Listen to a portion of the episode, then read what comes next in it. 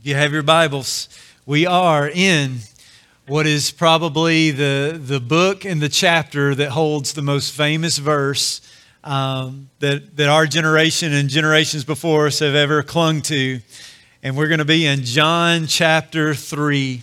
Uh, John chapter three. And as you're turning there, this past Wednesday, our midweek, Uh, we had an awesome opportunity to come together as a faith family and to pray. Uh, we take the first Wednesday of every month, and we just have a time here in the worship center that we just sit aside to specifically pray. And as a part of our prayer time this past Wednesday, we had our, our Guatemala mission team members here as a part of that, and they were able to show videos and share testimony, and then we spent time praying over the work that continues uh, today, and it was it was wonderful. We celebrated the fact that that in a week's time, two homes were built for, for families that desperately had need. They celebrated two baptisms there uh, in their time there. twenty-one people coming to faith in Christ and Jesus and Jesus alone for their salvation, and just celebrating that together as a faith family. And seeing the pictures and the images and just the, the frontline stories are so encouraging. And many of you may know, because you were praying, that that that that most of the team made their way back last Saturday, uh, a week before yesterday. And there were three of our team that weren't able to make the trip back uh, due to COVID restrictions. But I praise the Lord, and I, I think they do as well, that they made it safely back home on Friday. Uh, and so just having that time to be reunited with family, and just a, just a, it's just, I just want to say thank you again to the men that went and served uh, to be the hands and feet of Jesus. And they say pictures are worth a thousand words, but there are some pictures that are way more than a thousand words, and they're more than words. And so I want to show you a more than a thousand words picture. And it's a picture from, uh, from Guatemala, from the mission team being down there. And in this picture, uh, I want to show this picture. This is a picture of uh, one of the recipients of the homes that was built. The lady's name is Claudia. She's a single mother doing the best that she can to raise three children. And she was the recipient of, of one of these homes. And the picture you're seeing is of, is of our team leader, Tommy Taylor, literally handing her the keys to this home that she will now call home and to raise her family. And in this picture, you see, obviously, there is an overwhelmedness of just, uh, really, is this kind of happening? Is this really happening?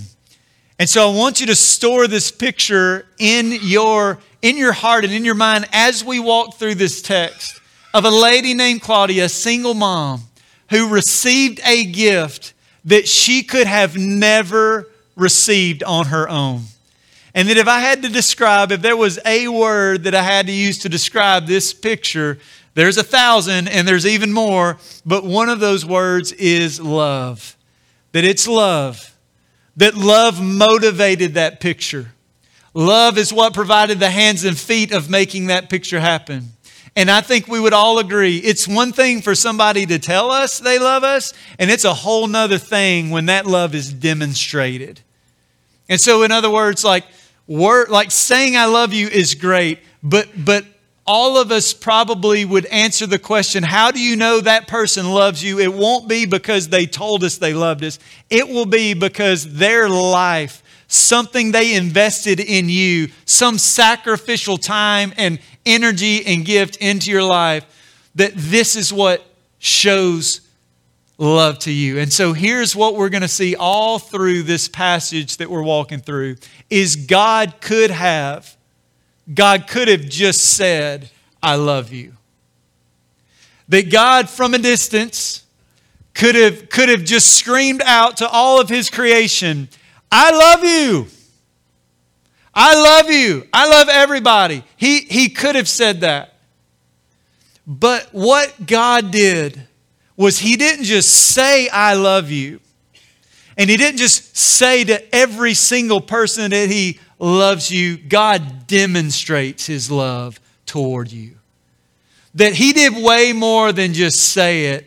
He sacrificially invested in all of our lives And so we're going to see this story of love unfold. And this main idea of this message today is that Jesus Christ died and rose again so that we could have life. So again, God could have just said it, but instead He shows us. So we are, it's almost like we're, we're in a plane and we're parachuting in on the back end of a, of a gospel conversation. This is Jesus Christ, and He's having a gospel conversation with probably what had to have been one of the most religious people on the planet. That this evening conversation is one between Jesus Christ, the Messiah, the Savior of the Lord, God in the flesh, and a super, super, uber religious man named Nicodemus. That if there was an award that you could win for being the most religious person, Nicodemus would would win that award. If he didn't win it, he would be really, really close. Why? Because the Bible teaches us that he was, he was a ruler of the Jews. And you just don't jump in that position. That literally is a lifetime. That's a lifetime of kind of working up the Pharisee ladder to become a religious leader among the Jews. So he's a man of some seasoning and age. And he literally would have gone through memorizing the first five books of the Old Testament by the time he was twelve years old. And then the next fifteen years or would be spent memorizing the rest of what was known as the Old Testament at that time, the Tanakh. And, and then he would follow a rabbi around and literally would dust uh, the dust off his clothes because he's following so closely to that rabbi. And so this is Nicodemus, a very religious man, a devout man, a man who had a great respect for God, a man whose whole life was built on moral righteousness, like being passionate about living a good and moral life. That's who Nicodemus is. In the Old Testament, there are six hundred thirteen Old Testament laws. Nicodemus, his passion and his zeal was to follow to the T every single one of those laws. And so this is this religious man. And Jesus is trying to teach him a lesson that is going to radically challenge his worldview that he has had his entire life. So for Nicodemus, he thought the fact that he was a Jew, that he was golden. Like he's in the bloodline of God's chosen people. He's a Jew, so he's got that going for him. Not only that, he's a very moral, upright man. Do the right thing, obey the law kind of guy. And so here he is, his whole life up to this point, now a ruler of the Jews, and Jesus is telling him a earth-shattering truth for him and for us today, is that it does not matter how religious you are. And it doesn't matter, it doesn't matter if, if you treat God with respect. And it doesn't matter if If you have memorized the first five books of the Bible or even the Old Testament, you can memorize the whole Bible and still not enter the kingdom of God.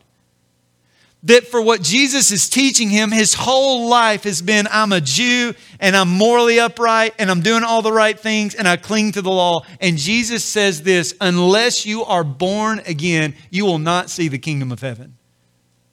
John three three, verily, verily, truly, truly, he is communicating a truth that is essential for all people to hear.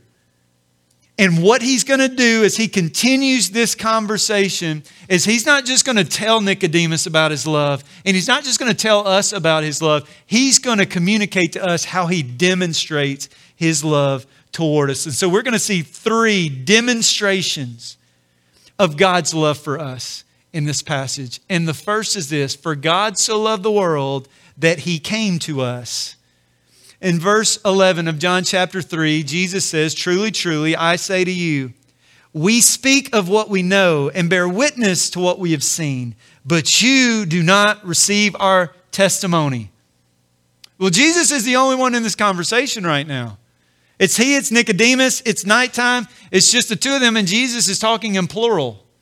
So who's he talking about? It could be that he was talking about John the Baptizer, who was the forerunner that was making the way straight for the Lord. It could have been for those disciples who had obviously received the testimony of the Lord and who Jesus was, the fact that Jesus is God and he came to give life. But it could also speak to that Trinitarian relationship that we see all through Scripture. And that is that biblical essential truth that God is one and He reveals Himself in three persons: God the Father, God the Son, God the Spirit. And so the we of the Trinity is communicated all through the Word. And so He's teaching, He's communicating who He is. But then He changes the conversation and He says, "But you do not receive our testimony." And that word you isn't singular you, Nicodemus. That you is actually plural in its original form. And what he's saying is y'all. In other words, all of you who have rejected who I am. That you, you do not receive me. And so this refers to Nicodemus. It, ref, it, it, it refers to all of those like Nicodemus who would be maybe one of those who what would be described as, and, and it's not mean to... to, to To, to, to sound demeaning, but there's a superficial shallowness to your faith. That, that in other words, it was this superficial, shallow, uh, intellectual agreement that Nicodemus had, and many people did. It was not saving faith. It was just a, a kind of a, an agreement of, of intellectual knowledge of who Jesus is. And so with Nicodemus, he is refers to Jesus as a rabbi. He's meeting him with a term of respect.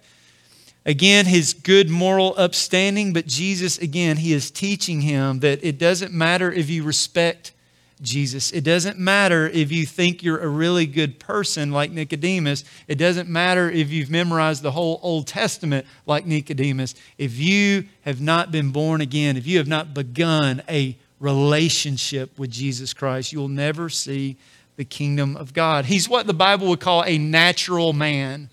Paul says it this way in First Corinthians two fourteen, the natural person does not accept the things of the Spirit of God, for they are folly to him, and he does not he's not able to understand them because they are spiritually discerned. And so we've received this testimony about who I am, but you, plural, all of those with just a, a respect and an intellectual agreement, have not received our testimony. Verse twelve, Jesus says, if I have told you earthly things and you do not believe, how can you believe if I tell you heavenly things? Now again, if, if we were just to jump into the verses just before we're, we're in this morning, Uh, you would see Jesus saying, listen to Nicodemus, truly, truly, I say to you, unless you're born again, you will not enter the kingdom of heaven. And so he's communicating this truth. And so it's not your physical birth, Nicodemus, that's going to get you into heaven. Like you think just because of the bloodline, you're good to go, but you got to be spiritually reborn. And it comes to all of those who acknowledge their need for Jesus, repent of their sin, and trust in Jesus. It's through a relationship. It's through a relationship.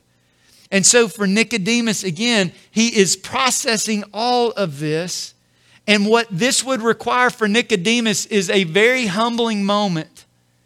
It would mean for Nicodemus that there would become this kind of awareness and this ownership that it's not my bloodline that is going to get me into heaven. It's not the fact that I can quote a lot of scripture that's going to get me into heaven. It's not the fact that I've devoted my life to keep six hundred thirteen rules perfectly that's going to get me into heaven. He would have to admit his spiritual bankruptcy and to set aside this worldview that he's had his entire life up to that point and admit that he's not good enough on his own to have a relationship with God and spend eternity with Him. I, my dad was in town on Friday, spending some time with him. I can't remember what we were talking about, but in our conversation, he said this, son, you know, you can't teach an old dog new tricks. And I don't even know what we were talking about. But this is, this is I, I get a similar feel with Nicodemus. He's a ruler. He's lived this life with this worldview. And Jesus is saying, you're not good enough on your own to enter the kingdom of God. It's an incredible truth. Verse thirteen, here's the good news. No one has ascended into heaven except He who descended from heaven, the Son of Man. All of us have limitations. I'm reminded every night when I'm really tired and I lay my head down on my pillow that I need sleep in order to function. That as much as like you, sometimes I want to pretend like I have a cape and that that that that we can do anything and we can just keep on going. The reality is, is we're all finite. We all have limits. We all we all have uh, you know this this we're we're not God. We're not God. And so so none of us this side of eternity could ever be smart enough or wise enough or good enough or strong enough to ascend up into heaven. We can't do it on our own. God's trying to teach Nicodemus, you can't do this on your own. But here's the good news. We can't do it on our own. So what does God do? We couldn't ascend to him, but he descends to us. This is such good news.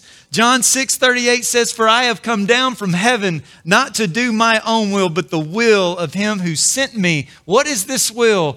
Luke nineteen ten, to seek and to save the lost. I think of this picture as I read this text of a mountain. And I want you to get the, the picture of a mountain in your mind.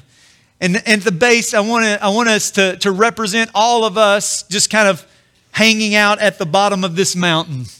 And at the top of the mountain is God. And, and all of false religion has been built on this striving of doing and earning and in hopes of ultimately working and earning and being good enough and doing good enough, and that our good outweighs our bad, and keep trying and keep striving and keep working, that maybe one day if we keep working and keep working and keep working, that somehow man can ascend up to a relationship with God. And all of us, I believe, understand, based on the fact that all have sinned and fall short of the glory of God, that that is a mountain that no person can climb. No man can climb. No woman can climb that mountain. So what does God do? God's like, you can't ascend to me, so I am going to descend to you. And this is the beauty of the gospel, that God so loved the world that he gave his son. Jesus, the first missionary, comes down, clothed in flesh, and dwells among us. The gospel says we can't climb. That's a climb I can't ever make. But the good news is that God came down to us. And so for God so loved the world that he came to us, something we could never do. But for God so loved the world also that he died for us. He died for us. Verse fourteen, John three, "And as Moses lifted up the serpent in the wilderness, so must the Son of Man be lifted up." And so for Nicodemus, remember, ruler of the Jews, memorized Old Testament. For a Jew growing up, Moses is one of your heroes. Like he, he's one of the heroes of the Old Testament, but we see in Scripture, whether it's the Old Testament, the New Testament, God is the hero of all Scripture. Jesus is the hero of all Scripture. But Nicodemus would know, he would be able to recall this story when Jesus says, just like Moses in the wilderness, his light bulb's going to come on. And he's like, I know that story. I know that story. Here is what that story says. It's from Numbers chapter twenty-one, and I want to read verses five through nine. Here's the story Jesus is referring to. And the people, and by the way, this is the, the time of the wilderness wanderings for the people of Israel. So they're wandering through the wilderness.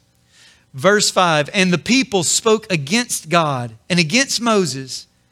We ha- why have you brought us out of Egypt to die in the wilderness? For there is no food and no water, and we loathe this worthless food." In other words, we have no food, but the food we do have is worthless. They're just, they're, they're bitter. Can you hear the bitter? They're bitter, they're angry. Verse six, "Then the Lord sent fiery serpents among the people, and they bit the people so that many people of Israel died. And the people came to Moses and said, 'We have sinned, for we have spoken against the Lord and against you. Pray to the Lord that he take away the serpents from us.' And so Moses prayed for the people, and the Lord said to Moses, make fiery serpent, make a fiery serpent, set it on a pole, and everyone who is bitten, when he sees it, shall live. And so Moses made a bronze serpent and set it on a pole, and if a serpent bit anyone, he would look at the bronze serpent and live." This is an amazing connection with the Old Testament and the New Testament. Because if you think about it, the snake was the curse. The snake was the cursed creature. Even from the, the garden, the serpent was cursed. And so here are the people of God, and they are complaining, and they don't like the food they do have, and it's worthless. And what are you going to do, God? You're going to call us out here to die. And, and in their sin, God sends judgment.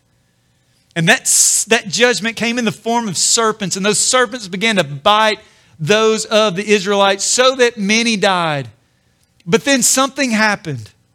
These Israelites began to understand and see the great sin that they have committed against the Lord. And what do they do? They admit their sinfulness. They admit that they were wrong, and they repent, and they run to Moses, and they're like, we have sinned against God. We've sinned against you. Would you, will you intercede? Will you pray? And maybe God in his mercy will send grace and forgiveness. And that's exactly what Moses does. And he takes a cursed animal and he sets it up on a pole and he rises it up so that for all of those who have been bit would look up and see the curse on the cross and would be healed. And God in his amazing grace and mercy provided a way for healing and forgiveness by placing the curse on the pole and rising it up, and for those to admit their need and admit their sin and look up in faith. And God brought healing. And what does the Bible say? So must the Son of Man be lifted up. Just like that, the Son of Man must be lifted up. Listen to what Galatians three thirteen says. Christ redeemed us from the curse of the law by becoming a curse for us. In other words, Jesus Christ on the cross, God pinning all the weight and judgment of sin against the holy God. And he takes that curse, the curse we deserve, he takes it on himself. He is the spotless lamb, and, and all the sin is pinned on him. And what happens? That curse that is resting on our Lord and Savior, the only one who could pay the price, is lifted up on the pole. And for all of those who would admit their need and their sinfulness and would respond to God's grace and God's mercy and believe, would be healed. I love that gospel picture. So must the Son of Man. I love this. This was not God's plan C. This was not God's plan D. This is God's plan A. There are some things we need to do. Imagine probably all of us have a lot of things we need to do, but there, but there's another category, and it's the category we must do. We must do. The death of Christ was necessary for mankind to be saved. And so Christ took our place on that cross. Why? Because Romans six twenty-three says the wages of sin is death, but the gift of God is eternal life through Christ. That Hebrews nine twenty-two says, without the shedding of blood, there is no forgiveness of sin.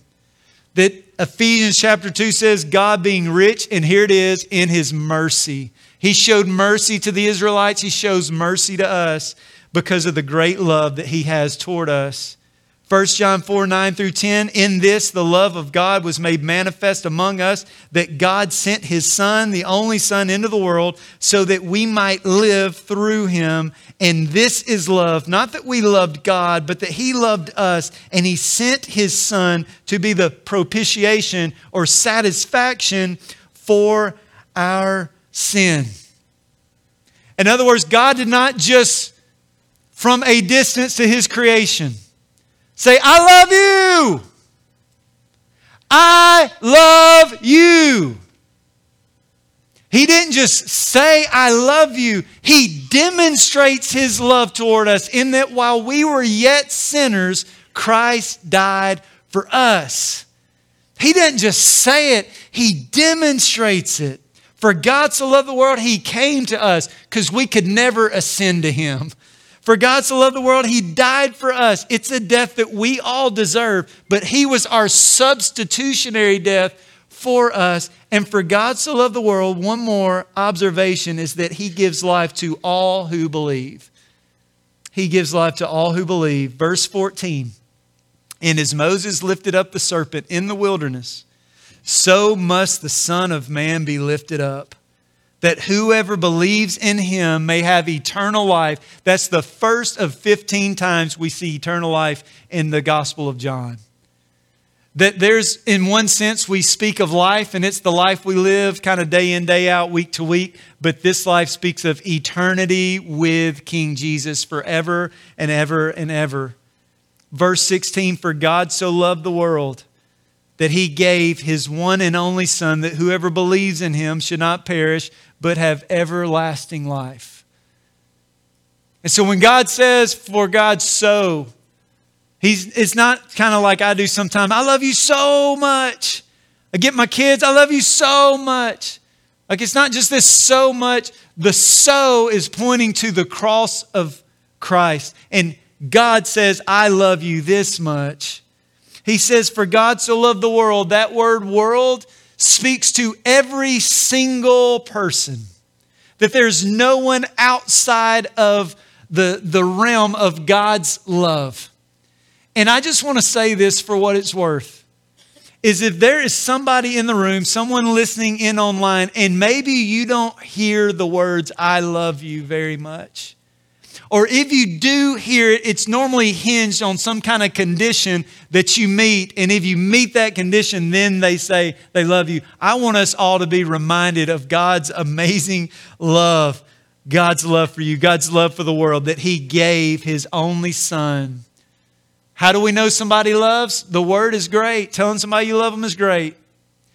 But love is best displayed in sacrifice. It's best displayed in sacrifice. And so Christ is that sacrifice. He's that demonstration of love. The only Son, the unique Son of God, God in the flesh, to whomever believes in him. That word believe speaks of not the intellectual, superficial agreement, intellectual agreement. It speaks to, I put my whole weight and my whole trust and my whole life in Christ. The Bible says that whoever believes in him should not perish. That word, that word speaks to eternal judgment, God's judgment. Hell is a real place of eternal perishing. It's described as a lake of fire that burns forever. And hell is a place of eternal conscious torment. But to believe in him should not perish, but have eternal life. Life and life forever with him. Verse seventeen, for God did not send his Son into the world to condemn the world, but in, the, but in order that the world might be saved through him. The mission of Jesus. The mission of Jesus, his first coming, was not to bring judgment and judgment and judgment. The first coming of Jesus was to rescue. It was a rescue mission. It was a rescue mission to seek and to save the lost. God did not send his world in the world to condemn that world, to condemn the world. That word means to judge, but in order that the world might be saved through him. In other words, the only way to be saved is through a relationship with Jesus. He's the only way. In verse eighteen, whoever believes in him is not condemned, but whoever does not believe in him is condemned already, because he has not believed in the name of the only Son of God. He who believed is not condemned. That word, you get into the language, it's present tense. That means it's active. That means it's ongoing. That means it's happening. That means for every person who has repented of their sin and trusted in Jesus, you are not condemned. The judgment has been removed. It's what Romans eight one says. It's my favorite verse. There is no condemnation for those who are in Christ Jesus. The judgment has been removed. I'm not condemned right now. I won't be condemned tomorrow, and I won't be condemned the day after that, or a month from now when you check in on me. I am secure in Christ. I am not, I am not condemned, but whoever does not believe is condemned already. The one who rejects Christ, the one who does not turn to him, condemnation is resting on that person. Judgment is resting on that person. Verse nineteen, and this is the judgment. The light has come into the world, And people loved the darkness rather than the light because their works were evil. For everyone who does wicked things hates the light and does not come to the light, lest his works should be exposed. If you think about it, why in the world would someone not run to responding to God's grace? Why would anybody not, not run to this free gift of salvation? For all who would repent and believe and be granted grace and forgiveness and peace with God. Like, what is hindering anybody from making that decision? And the Bible teaches us that people love the dark more than they love the light. They love the dark. Think about Nicodemus. Think about how much that brother would have to give up to repent and to give his life to Jesus. I don't know if he's married. What would his wife think if he came home one day and said, you know, whatever her name is, I need to tell you something. My whole life I have thought, because I'm a good person and because my bloodline and because I am passionate about the law and because I've memorized the Bible, I have thought that those things would, would give me the key to the kingdom, so to say, to spend, spend eternity with God. But I need to tell you something. I met with Jesus today. And Jesus told me that unless you're born again, you will never see the kingdom of God. I've had it all wrong. It's not about being moral. It's not about being like my good works outweighing my bad works. It's not by having a lot of knowledge stored up in my head. It's not even about having a respect for God. It's about having a personal relationship with Jesus. And so he wants to stay in that dark a little bit. Because when you step in that light, our sin is exposed. Nobody likes their sin being exposed. Nobody's like, oh, look at what I did. Look at how bad I mess up. Look at how I fail. Nobody, nobody does, so why just keep it in the dark? But that's the lie of the enemy. Can I just say a word that I think is encouraging? Sin loses its power in the light. It really does. The enemy will do everything he can to steal, kill, and destroy and keep that thing in the dark. But there is grace and forgiveness in the light. Verse twenty-one, but whoever does what is true comes to the light, and that it may be clearly seen that his works have been carried out by God. In other words, if a person has a personal relationship with Jesus, their life will be changed. It's not a life of works. We're not saved by works, but the works are an evidence of what God has done in our life. And so there is this there is this changed life that happens. It's it's how Nicodemus, uh, Jesus was teaching Nicodemus earlier in the conversation uh, before we jumped in today. But he's talking about the Holy Spirit and how uh, you know it's the Holy Spirit is like the wind. You don't you don't see the wind, but you see the effects of the wind. If you've been through a couple tornadoes up this way or down in Florida and you experience a hurricane, you may not see the wind, but you walk outside when day breaks. The evidence is obvious. It's obvious when a life has been changed by the gospel of Jesus Christ. Their lives are forever different. And so, as I wrap up, God is so good. He's so good that he didn't just shout from the distance, I love you. He said, I'm going to demonstrate my love toward you. I want to show that picture. I mentioned we saw that picture at the at the beginning of our time and uh, how I said we come back to it. I want us to look at this picture one more time. And and I don't want to presume anything that, that would not be true, but here's my guess and my hunch. My hunch is this single mom of three who's tucked away in, in Guatemala, that my hunch is, is that she does not have the resources, the labor, the materials, and the dollars needed to provide a home for her family. And so here she is with an inability to provide this new home and everything that's required for that home. It's hard, like, like they can't do it. So what happens? So, so a team comes in, being the hands and feet of Jesus, and the materials are all paid for. There's no cost to the recipient. All the labor, all the materials, every screw, every beam, every piece of wood, It's all been covered. The, the, the work has been done. The work has been done. But now here's the only thing. As Tommy Taylor comes and puts his arm around her, as she is completely blown away and overwhelmed that this gift has come to her, that there is a key that is that is that Tommy has in his hand, and as long as Tommy has the key, it's not her home. Like, it would be a strange story if we got up here and I showed this picture and I said, "You'll never believe what happened. She just turned around and walked away. She didn't want the house. She didn't, she didn't, she didn't, she didn't want it." No, she's completely overwhelmed that the resources, the cost, the materials, the whole thing has been done, has been finished. All she has to do is just receive the key, and it's all hers.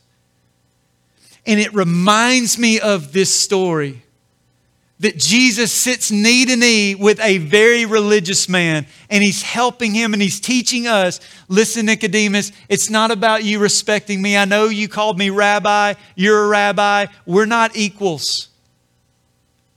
That I know that you have a passion for the law and doing right, and, and that's, that's, that's, that's good. I affirm living a good life. But you need to understand, if you're banking your salvation on being good, then you are missing it. That it's not about uh, having an intellect with being able to answer all the questions." And what he's saying is, "Nicodemus, you are not good enough to enter the kingdom of God." Well, then what, what do I need to do? You need to be born again.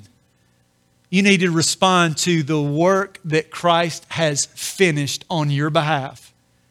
And how do you take that key of relationship? You admit your sinfulness, just like the people in Israel in the wilderness did, and just like all of those who repent of their sin and place their faith and trust in Christ.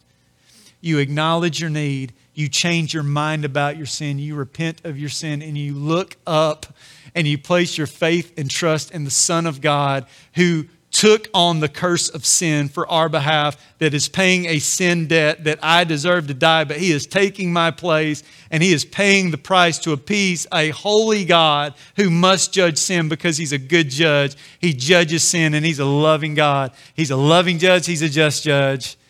And that they placed his body in the tomb, and on the third day he rose from the dead. And the Bible says that if you confess with your mouth that Jesus is Lord and you believe in your heart that God raised him from the dead, you will be saved. You will be born again.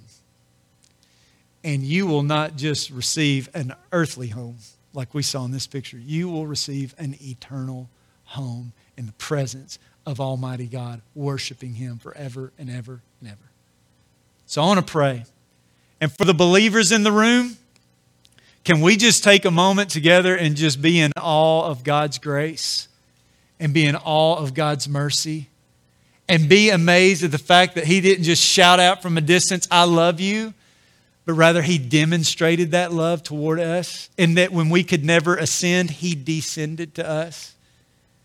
And it could be that there's somebody in your life right now. And again, we need to tell people we love them. You tell them you love them, but maybe there's somebody in your life that you've been telling that you love them, but perhaps God desires to move and work through your life to demonstrate that love in a tangible way. And by, by being the hands and feet of Jesus in a tangible way, that might point to a gospel conversation. And you can tell what real love looks like. And so maybe that's you. Maybe you're here and you relate to Nicodemus. Not in the sense that you're a ruler of the Jews, but in the sense that you have not, you don't have a relationship with King Jesus. And so here Jesus, through the gospel, through his word, is handing the key. He's offering the key. If you will repent and you will believe, you will receive. And so I invite you, if you've never made that decision in your life, if you're listening online, you never made that decision in your life, today is the day of salvation. So be responsive to that Holy Spirit leading. And can I just say, if the whisper of the enemy says, "But what will they say?"